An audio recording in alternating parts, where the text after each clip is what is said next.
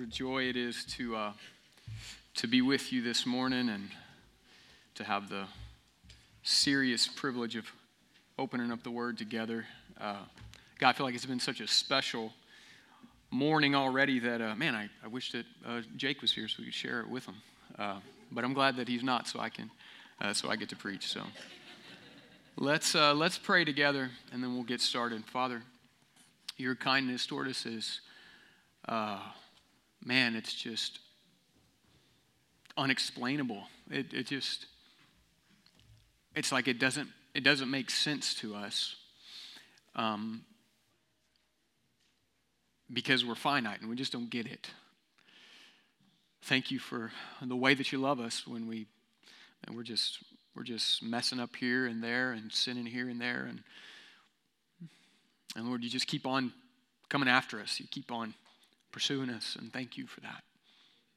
Pray for us this morning, Lord, for your church as we prepare to receive the word, Lord. Would you, would you prepare our hearts to, to hear from you, Lord, and to respond to what we hear out of the word, Lord? Would you help me? Would you help me to tell the truth, Lord? Would you help me to, um, to, to, to, to speak what is true and, and, and in keeping with with the word and in your in keeping with your intention for us this morning, Lord. We um, we, we need you. We need your help. This is all about you. And I pray that, uh, that that would be our hearts this morning in Jesus' name. Amen. All right, before, before I get going, let me just tell you how I landed on uh, this topic. It's very simple. I stopped and thought, what happened after Jesus was resurrected? Like, if, if we could just continue down that track from where we left off last week, what happened next and how is it helpful to us. So, with that in mind, open up your Bibles to Acts 2, verses 29 through 47. We're picking up a little down the line from, um, from where Jason read for us earlier on. Acts 2, verses 29 through 47. This is, uh, this is the, the tail end of Peter's sermon as he's preaching to, to this crowd that was assembled at that event of Pentecost that we read about earlier. Verse, verse 29. Brothers, I may say to you with confidence about the patriarch David that he both died and was buried, and his tomb is with us to this day. Being therefore a prophet and knowing that God had sworn with an oath to himself that he would set one of his descendants on his throne, he foresaw and spoke about the resurrection of Christ, that he was not abandoned to Hades, nor did his flesh see corruption. This Jesus God raised up. And of that we're all witnesses. Being therefore exalted at the right hand of God, and having received from the Father the promise of the Holy Spirit, he has poured out this that you yourselves are seeing and hearing. For David did not ascend to the heavens, but he himself said, The Lord said to my Lord, Sit at my right hand until I make your enemies your footstool. Let all the house of Israel therefore know for certain that God has made him both Lord and Christ, this Jesus whom you crucified. Now, when they heard this, they were cut to the heart, and they said to Peter and the rest of the apostles, Brothers, what shall we do? And Peter said to them, Repent and be baptized, every one of you, in the name of Jesus Christ for the forgiveness of your sins, and you will receive the gift of the Holy Spirit. For the promise is for you and for your children and for all who are far off, everyone whom the Lord our God calls to himself. And with many other words, he bore witness to them. And he continued to exhort them, saying, Save yourselves from this crooked generation. So those who received his word were baptized and there were added that day about 3,000 souls. Now, our focus this morning, this is where we're going to be kind of jumping off from, starting in verse 42. and they devoted themselves to the apostles' teaching and the fellowship, to the breaking of bread and the prayers, and awe came upon every soul. And many wonders and signs were being done through the apostles, and all who believed were together and had all things in common, and they were selling their possessions and belongings and distributing the proceeds to all as any had need. And day by day, attending the temple together and breaking bread in their homes, they received their food with glad and generous hearts, praising God and having favor with all the people. And the Lord added to their number day by day those who were being saved. This is the word of the Lord. There are, uh, there are many ways to win an argument.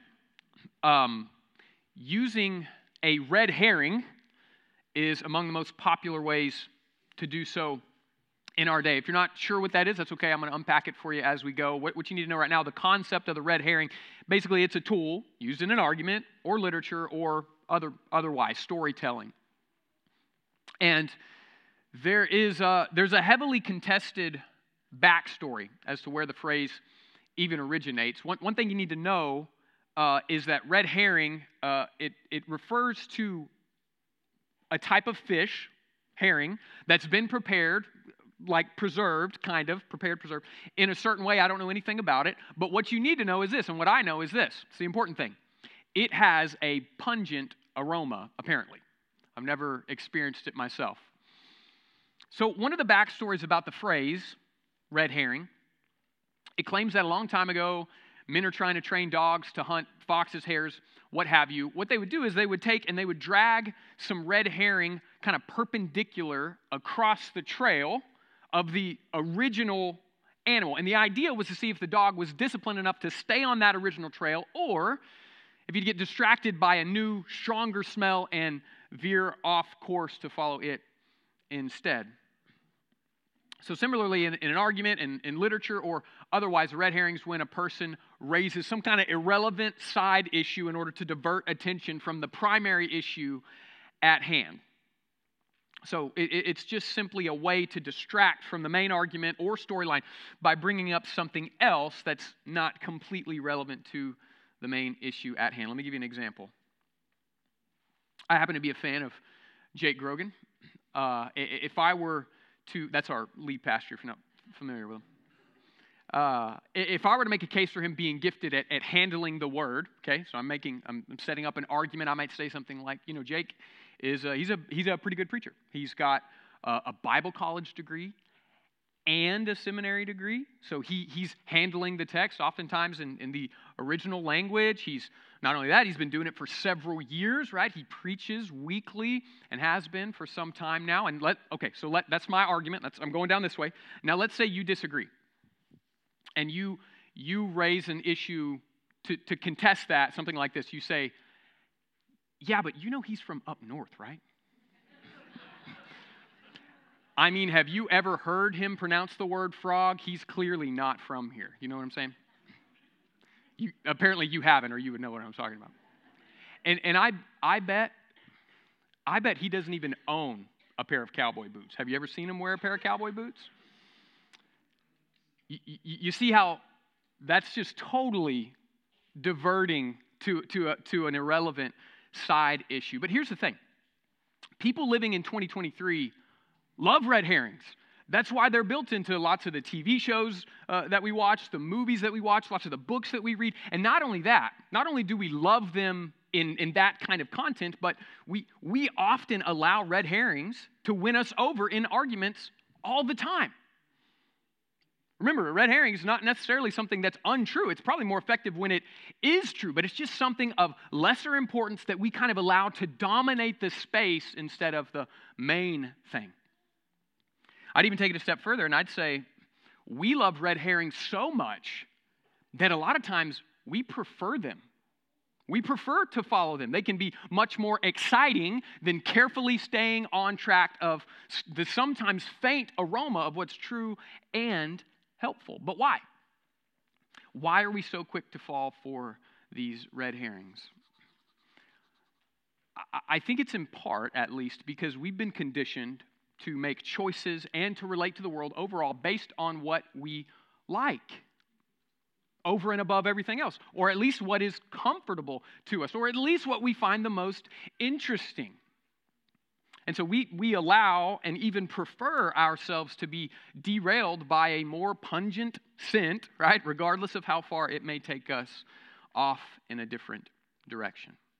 So, I told you that to tell you this whether we see it or not, this is exactly what's happened within the church with regard to these passages of Scripture that we it's really one large kind of section, but these passages we've looked at and that we are looking at this morning. And what I want you to see is that the way that we treat this passage is in many ways indicative of the way that we treat each other within the church at the expense of the actual aim of the Scriptures and of Christ in general. And so I just want to ask four questions this morning and hopefully give you an answer for them. Number one, what's the true aroma of, of this text that we're looking at? Number two, why, or excuse me, what do we allow to distract us from that, specifically in the text? Number three, where else do we see this happen in the church today? And number four, what's the solution? What's the solution? So let's start out, just jump right into number one. What's the true aroma of the text? Now, now back up a little bit. I'm not asking what are the specific things that they're doing. Okay, I am asking what's the air that they're breathing and why. So let's let's dial back in quickly to 242 through 47 and just take it a little little bit at a time. It says they devoted themselves to the apostles' teaching and the fellowship, to the breaking of bread and and the prayers. Who is the they? Who is they?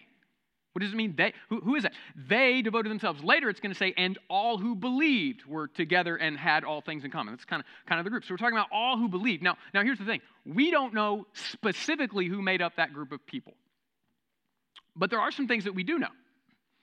We do know who was there for the original event that, that we read about earlier in the service. When, when Peter first starts preaching, there's a large swath of people. So, Acts 2 9 and 10, um, it, it, says Parthians and Medes and Elamites and residents of Mesopotamia, Judea and Cappadocia, Pontus and Asia, Phrygia and Pamphylia, Egypt and the parts of Libya belonging to Cyrene, oddly specifics, uh, specific, and visitors from Rome, both Jews and proselytes, Cretans and Arabians. So, at the very least, they seems to represent people of all different kinds, from all different kinds of places around sort of this part of the ancient world. And I think even earlier it, it says people from, from all parts of, of the earth at that time. Do you know what people from vastly different backgrounds don't often do? Agree. So, the wonder of the text, right, when it says they devoted themselves to the apostles' teaching and the fellowship, to the breaking of bread and the prayers, and awe came upon every soul, you can see why. They're devoted together. Let's keep reading through to see what else happened, keeping kind of that diversity of the crowd in mind. And notice the use of the word and. It kind of ties these things together. So, and all came upon every soul, and many wonders and signs were being done through the apostles, and all who believed were together and had all things in common, and they were selling their possessions and belongings and distributed the proceeds to all as any had need. And day by day, attending the temple and uh, together and breaking bread in their homes, they received their food with glad and generous hearts, praising God and having favor with all the people. And the Lord added to their number day by day those who were being saved. So, what's the, what's the true aroma of, of the text that we're kind of supposed to be following here? What was that church marked by? Remember, not so much how did they specifically look, what were their specific practices, but what was the air they were breathing? And I'll tell you what it, what it looks like. And there's more to it. We're going to hit some of that as we go. But what that looks like, looks like is extreme unity in the midst of diversity marked by gladness and generosity. It said they had glad and generous hearts. What does glad mean? It's a brand of trash bags, right? we can do better. I'm, I'm glad we made it out of that traffic. If, if you were building your judgment based on the way that we used it, you would think glad means that it barely registers emotionally, but it leans toward good.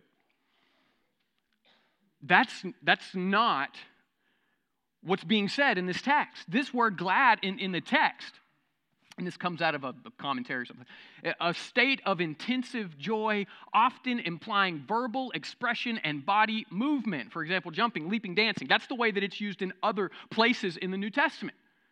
Glad. There's also that word generous. When we think generous, of course, we think they give a lot of money away. And they did do that too. But, but also, it's also translated, uh, that, that same word is also translated simplicity. Other translations render it as sincere. KJV calls it singleness of heart. So, this church that's, that's described in the scripture as glad and generous, it's marked by exuberant, intensive joy and singleness of heart with sincerity. This is the air that the church is breathing. This is the way that they were as they're doing the things that they're doing. And this is largely why awe came upon every soul. But why? Why were they like this? It's certainly not because they were homogenous, right? Uniform personalities and cultures across the board. Sometimes, uh, sometimes the modern church pursues that direction. This is how we're going to grow. This is how we're going to reach. We're going to reach people who are just like us, and we're going to gather them all up in a room. That's not why this church was thriving. It is because they were unified around the main things, and I'll define that in a minute. And they were humble before one another, and they were willing to lay aside whatever wasn't leading down the path of the main thing. And this led to extreme effectiveness in the task at hand. Did you catch the result of the way that the church was? And the Lord added to their number day by day those who were being saved. Do you see that? So, the thing behind everything listed in that passage either mentioned explicitly or implied, is that they did it together.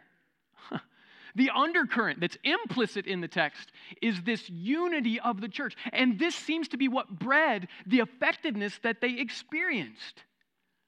Listen, God is out to see, in, in this text, and still now, but God is out to see the truth of the gospel spread. And a unified church that sins seems to be the vehicle for that. What a, what a, what a beautiful thing. So, what's, what's the true aroma of the text? Hit it one more time. Whoops. That ain't it. Extreme unity in the midst of diversity marked by gladness and generosity. I'm going to add to it. That led to extreme effectiveness in the task at hand. So that's number one. Number two, what do we allow to distract us from that, like specifically in the text? When you're reading through that 42 through 40 whatever it is, nine, seven, whatever. It's like a game of, you know, which one of these things doesn't belong.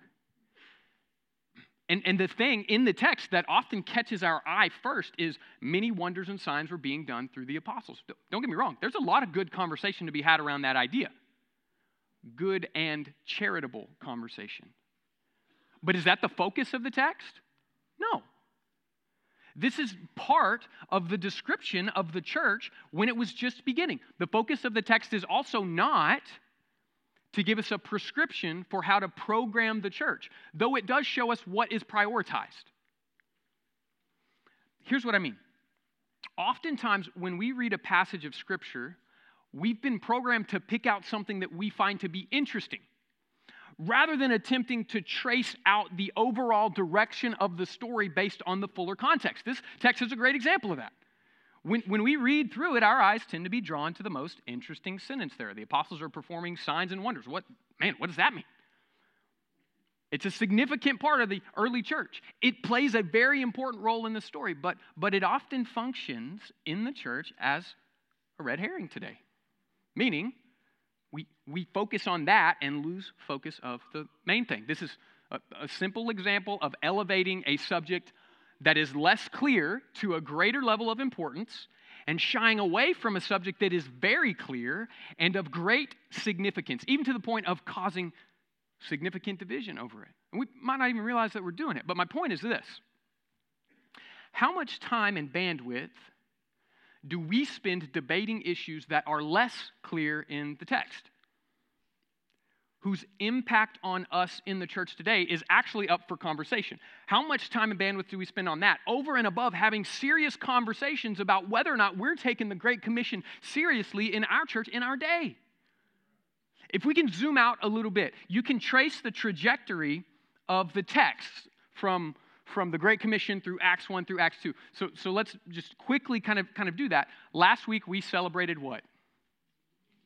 Easter, the resurrection of Jesus. And so, historically and, and biblically, a lot happened between there and what we're looking at now. Right? And, and what was it? Let me give you some highlights. So, Great Commissions given by Christ. He says, Go and make disciples of all nations. He says some other stuff too. Then he tells them in Acts 1 8, You will receive power when the Holy Spirit's come upon you, and you'll be my witnesses in Jerusalem, Judea, and Samaria to the end of the earth. Then he ascends to heaven. Then the Holy Spirit comes down, causes the apostles to do that speaking in tongues thing, and all uh, different sorts of languages um, uh, happen to be addressed um, because of all different sorts of people who were present. But if you track that story from the Great Commission through this portion of Acts, you'll see it's actually going somewhere. It's not just a random disconnected series of thoughts or events that happen. Like, like there is a trajectory, there's a path that the author is trying to get us to follow. But our love of herring is trying to get us to veer off track, to focus on something that is part of the story, but is not the aim of the story. Follow me? I'm going to try not to, not to beat this to death, but you get different answers from different people when you ask a question like, What's the most significant thing that happened when the Holy Spirit came down? Many are going to answer signs and wonders, especially speaking in tongues. That did happen. Others might answer, well, it was conviction of sin. That, that did happen too, significant parts of the story. But they serve what I think is the greater part of, of the narrative. Peter tells us here's, here's what this means. This thing that you're seeing, these people speaking in weird languages because the Holy Spirit came down, here's what it means. Uh, this is in 2 14 through 21. Uh, I'll just give you some points. He basically says this means that we're living in the last days. That's a section of history where God is up to something in particular, and it's leading directly into his, uh, his return. Number two, that God is prepared to pour out his spirit on all flesh. That's, that's significant. That's new. There's a different thing happening. Number three, everyone who calls upon the name of the Lord will be saved. Guys, this is humongous. This is huge. And then four, you put all that together and you see very clearly that this thing is meant to go worldwide. So, here to sum it up, Jesus told them that that that was coming. He equipped them to do it, gave them the spirit. Then what? Then they did what any serious spirit empowered Christian does. They got busy spreading the gospel. Starting with Peter. We read some of that message at the beginning. So, the, the two main things that the coming of the Spirit seem to be facilitating in this text the main things the proclamation of the gospel, leading to the establishment of the church, and then you see the unity of the people of God, the members of this newly established church. So, my point is this. In this text, the modern, modern church often reads it and goes, okay, gospel, gospel, gospel, Great Commission, tongues. And before you know it, we're distracted by, by that conversation. That's worth having. Does this stuff still apply to us? Or gifts still active? And we get so fixated on it that we forget the context completely. And, and questions like that become the marker of who's in and who's out. And before you know it, we're just off track, right? Distracted not by something that's, that's not important, but by something that's not the main thing. All along, failing to consider the fact that this one event is sandwiched between two things that undoubtedly do apply to us the Great Commission and unity in the church. And the Christian experience up to modern day is explicitly to be bound up into these two things. There's no question about it. So, what's the true aroma of the text? What do we allow to distract us from that in the text? And number three, where else do we see this happen in the church today? Let me ask that a little more specifically before I give you a little more generic answer. Um, what matters of secondary, here's what I'm trying to, to, to ask and answer. What matters of secondary importance do we allow to draw us off track of the aroma of Christ and our pursuit of Him together to the fulfillment of the Great Commission? Let me preface these three things by saying this. Um, we live in the new age, people spend a lot of time on their phones. Did you know that you can track how much time you spend on a given app on your phone. Did you know that? So, depending on what age you are, it might be Facebook is, you know, this many hours a day, TikTok this many hours a day. I, I wonder if we had an issues of secondary importance in the church tracker. We got to come up with a, with a catchier name, but I'm working on it. What would it reveal about how much time and bandwidth we spend chasing the scent of secondary things that have been dragged across our path rather than concerning ourselves with, with pursuing the aroma of Christ to the fulfillment of the Great Commission? So, so with that in mind, I'm going to give you three things that uh, maybe we spend a little too much bandwidth on instead of the main thing. Number one, secondary doctrinal issues. I love talking about them. I have my own opinions. Some I feel strongly about, some I don't feel strongly about. But these are matters that need to be discussed charitably and in the context of relationship and subordinate to the main thing. Guys, we don't have to agree about everything to pursue the Great Commission together. That's the first thing. I'm going to hit these fast. Number two, differing opinions on cultural matters. We live in a weird world. And there's a lot of weird stuff going on out there. And some of us are kind of weird ourselves, okay, if we're being honest.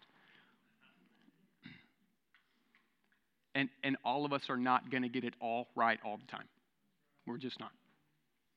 We're just not. But, guys, we don't have to agree about everything to pursue the Great Commission together. Number three, differing opinions in matters of preference.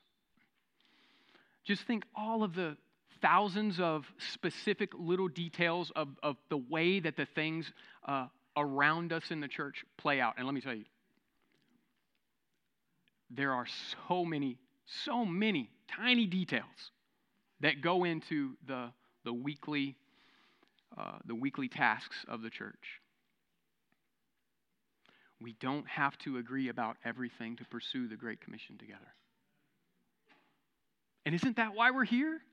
Is that why you're here? Right? To see Christ lifted up in that way to the glory of God, that, that we might tell men who are living in darkness that there's a way out of it, that Christ is the light, that he's, he's, he's given himself to make a way for sinners like us to, to come and know and be right with a holy God. Like, like he's drawing men and women from all different backgrounds together to be a unified body.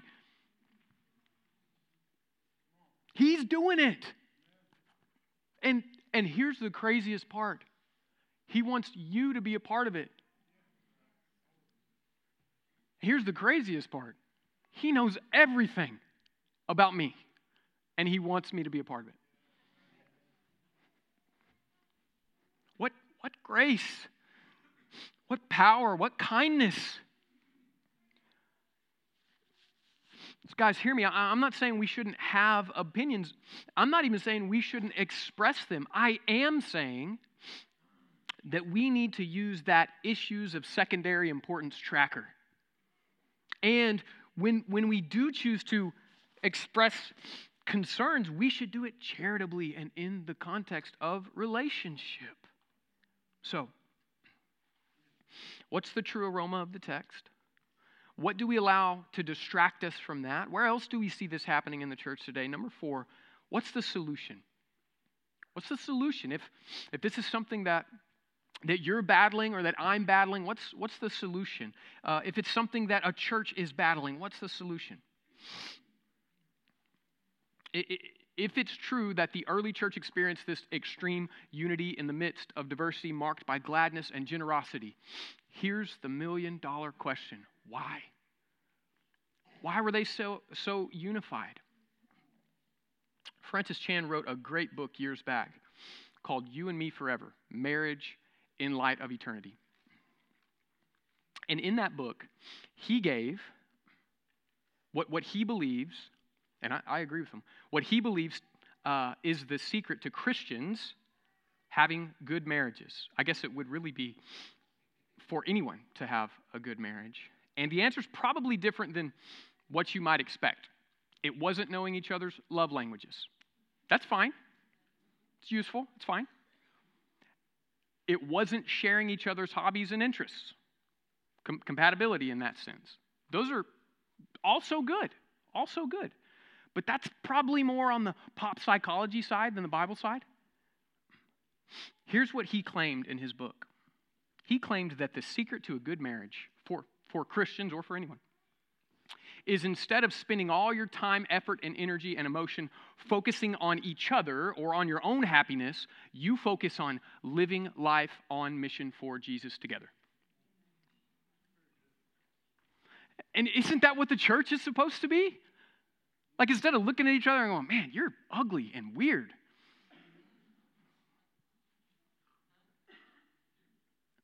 Like, like, why not focus on that instead? Like, we've been baptized into one another, inseparably joined together for all eternity. Marriages end at death, but the union of Christian brothers and sisters does not. When, listen, when soldiers are side by side down in the trenches, the enemy's knocking on their door, threatening to overtake them. They're getting ready for an all or nothing push. They, they don't huddle up first to make sure everybody agrees and likes the same flavor of ice cream. They don't gather around, make sure, hey, everybody likes country music and not rock and roll, right? Is everybody here usually outdoorsy? You're indoorsy, you can't come. Outdoorsy types only. That would be silly. It, it wouldn't just be silly, it would be insane. They gather everybody up and they say, This is our mission. This is where we're going. The enemy's out there. Now let's go. The, the church loses unity because we forget who we're here to fight and what it is that we're fighting for. We, we can become so eaten up by ineffectiveness because we just can't stop friendly firing on each other. Here's the thing Jesus Christ is the aroma of the Bible making its way in one direction down the path. It's one aroma moving along the trail in one direction. And the church should be in pursuit, living life on mission for Jesus together so that we can see every place from our hometown to the nations reached with the good news that Christ died to save sinners. And we have to be disciplined enough to stay on that original trail without getting distracted by something of lesser importance that we allow to dominate the space instead of the main thing. And so I am begging you, church, don't get distracted. Don't give up on each other. May we continue to be a church that's willing to lay aside secondary issues as we commit our lives together to pursuing the fulfillment of the Great Commission together. And may we experience that extreme unity in the midst of diversity marked by gladness and generosity that leads to extreme effectiveness in the task at hand, being the Great Commission.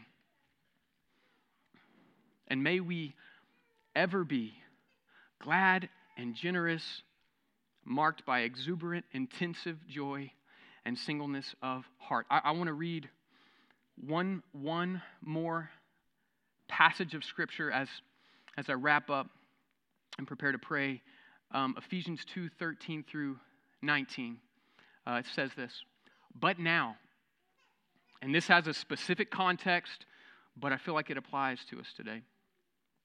But now, in Christ Jesus, you who were once far off have been brought near by the blood of Christ. For he himself is our peace, who has made us both one and has broken down in the flesh the dividing wall of hostility by abolishing the law of commandments expressed in ordinances that he might create in himself one new man in the place of two, so making peace, and might reconcile us both to God in one body through the cross, thereby killing the hostility. And he came and preached peace to you who were far off and peace to those who were near, for through him we both have access in one spirit to the Father. So then, you are no longer strangers and aliens, but you are fellow citizens with the saints and members of the household of God. Let me pray for us. Father, thank you for your word, Lord. thank you. I pray that through, through a, a, a, a flawed delivery and deliverer of the word, that, that, Lord, your spirit would just work. Your spirit would work. May we become a glad and generous people over and above, way more so than we ever have been in, in the past. Lord, press us into the next era of unity in, in, in this church, Lord, at Indian Creek. Thank you for being kind to us. Thank you for the work that you've already done to prepare a way um, for us to even be where we are here this morning, Lord. We love you so much. You're so good to us. Thank you. In Jesus' name, amen.